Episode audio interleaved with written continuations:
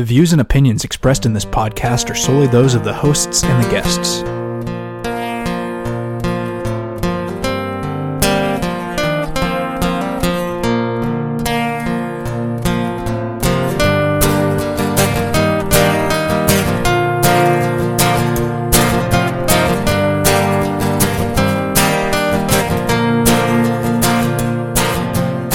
Welcome to Kirksville Weekly, a podcast exploring the people and issues that impact the city and its residents. And now your host, Ethan Gable. Welcome to Kirksville Weekly for the week of March 18th, 2019. We've got another great episode for you this week. We have our sixth interview with a candidate from the Kirksville City Council election that will take place on April 2nd. This time we are talking to current mayor and arguably the only incumbent in the race, Chuck Long. But before we hear that, let's recap some of last week's headlines. The trial of a Northeast Missouri man accused of murder has finally been scheduled. The trial for 42 year old Danny Welty is set to begin May 13th in the Adair County Circuit Court. Welty is accused of shooting his wife, Echo Welty, in the Days Inn parking lot during an argument in the fall of 2016. Welty was taken into custody outside of the Kirksville police station on November 18, 2016, following a tense surrender, and has since been in custody on a $1 million cash only bond. On Wednesday, the Planning and Zoning Commission voted to allow medical marijuana dispensaries to operate with no restrictions in Kirksville's business areas. The proposed ordinance would also allow other types of medical marijuana facilities, such as those that cultivate or test medical marijuana, but those facilities would need to stay at least 300 feet from schools, daycares, and churches. Additionally, the ordinance says that any signage that features the word marijuana must be preceded by the word medical. No proximity requirement is placed on dispensaries themselves, which should give Kirksville a leg up on other communities which, according to state law, are allowed to keep medical marijuana facilities up to 1,000 feet from schools, daycares, and churches. The ordinance will still need to be passed by the City Council before it goes into effect. Also on Wednesday, city leaders discussed the zoning of Kirksville properties during the council study session. City Manager Mari Macomber reported that there are many properties in Kirksville which are zoned for agricultural use but are being used as residential. This is an issue on several fronts. First, properties that are zoned for agricultural use are not held to the same standards as residential properties when it comes to things like cutting grass or other maintenance. Also, agricultural properties are not assessed at the same level as residential properties. Macomber discussed ways that this issue could be resolved, including Kirksville performing its own land use designations. These are currently made by the county. It was decided that this and other options would be looked into further before any decisions were made. Finally, the Kirksville City Council Candidate Forum will take place this Tuesday, March 19th at 6 p.m. at the A.T. Still Interprofessional Education Building. The eight City Council candidates are invited to attend and answer questions. There will also be representatives there to discuss the device fee for the Adair County E911 Center and the hotly contested Adair County Fire Protection District. Doors to the event open at 5:30 p.m. or you can stay home and watch it on Facebook Live at the Kirksville Area Chamber of Commerce Facebook page. And now for our interview with Mayor Chuck Long. All right, so first question. Uh, you were first elected to the council in 2016. Uh, what made you decide to seek a second term this time around? Um, you know, I honestly had decided I wasn't going to run for a second term. Um, and then after some counsel from um, Mayor Pro Tem Philip Philip Biston, um, he kind of um, encouraged me to go ahead and run again. And I feel like you know the council we have right now, or we've had in the past, is a good combination of people. So um, I decided to go ahead and try it one more time. During your time on the council so far, what accomplishment or initiative are you most proud of that the council has accomplished or the city has accomplished?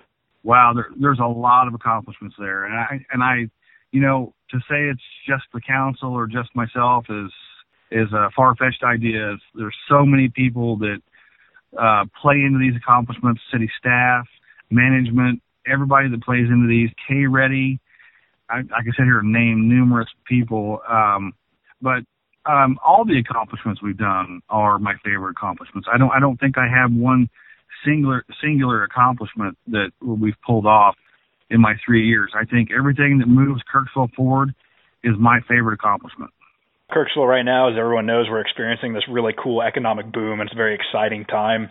What do you think the city can do and all of those partners that you've discussed so far? What can we do as a city to keep that going?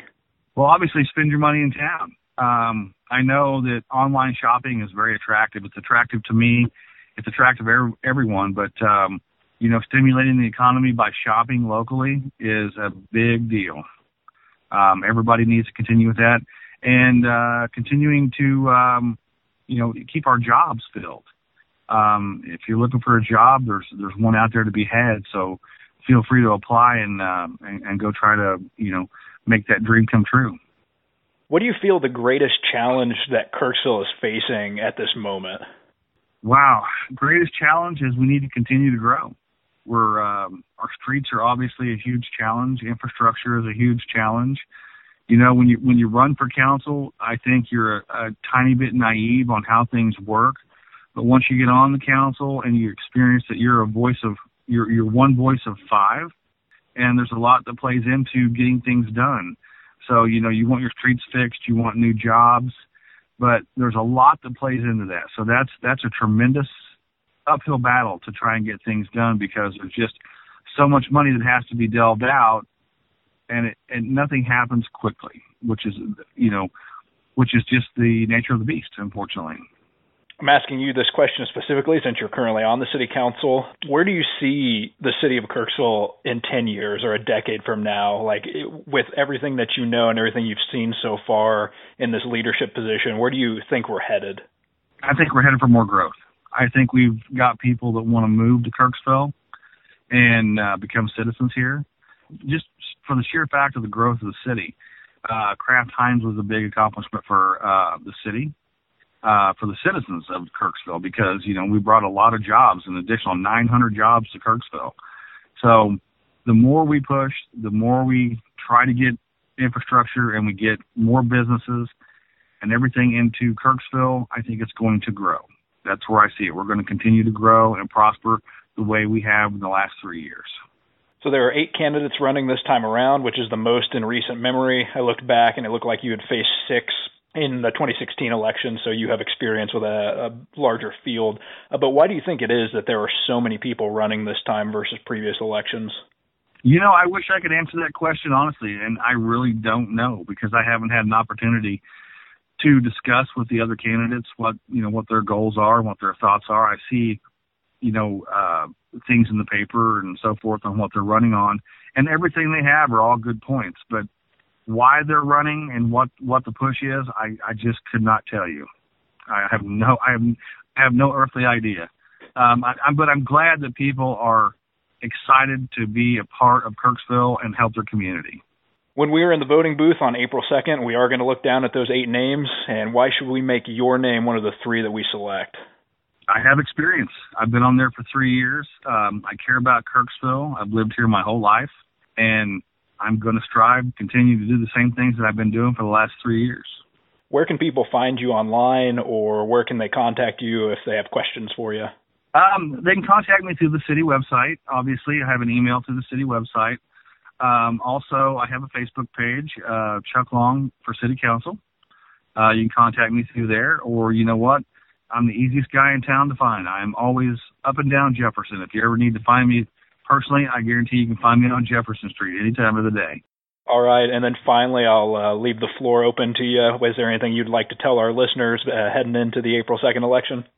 Go vote. Make your voice heard. It's that is the most important thing out there.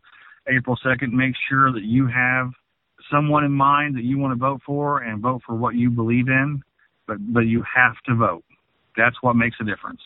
It certainly does. All right, Mayor Long, I appreciate you taking the time to talk to me, and I wish you the best of luck in the election. Absolutely, sir. Thank you for including me. And we thank Chuck Long for talking to us. And as said previously, all candidates are welcome to appear on this program. If either of the two that we have yet to talk to are listening, please get in touch with us and we'll put you on. Thank you all for listening this week. We'll see you next time.